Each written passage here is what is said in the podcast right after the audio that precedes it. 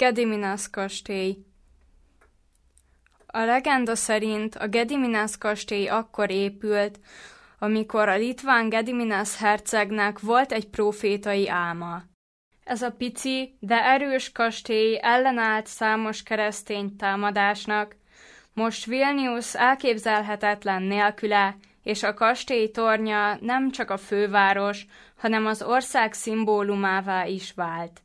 És nem meglepő, hogy ez a vörös téglaépület, amelyről gyönyörű kilátás nyílik a fővárosra, kihagyhatatlan célpont a turisták számára, akik az országot látogatják.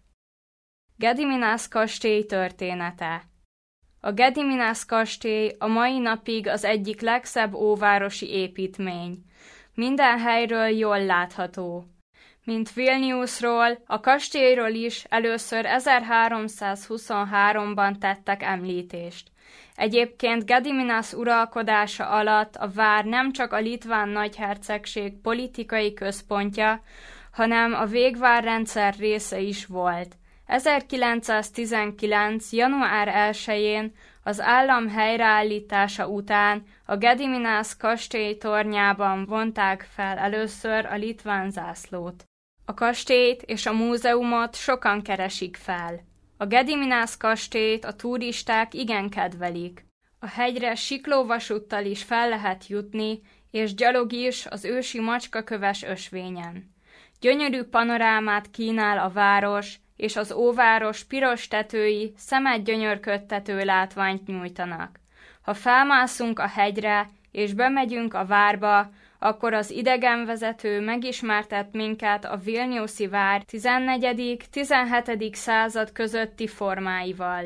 A látogatók megismerkedhetnek a teljes vilniuszi vár alakjaival, történelmi fegyvertárával és a régi Vilnius ikonjaival. Néhány ember, különösen a fiatalok, szeretnek letelepedni a tágas kőkerítésen és felülről figyelni a város életét. Az egyetlen kellemetlenség a helyen az, hogy időben le kell jönni a hegyről annak érdekében, hogy ne záródjunk be a hegy területére. A hegy nem áll a látogatók rendelkezésére egész nap.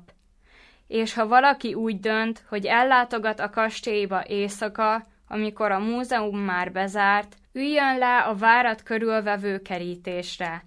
Ez a hely egy ideje a párok kedvenc helye a romantikus randevúkhoz és beszélgetésekhez.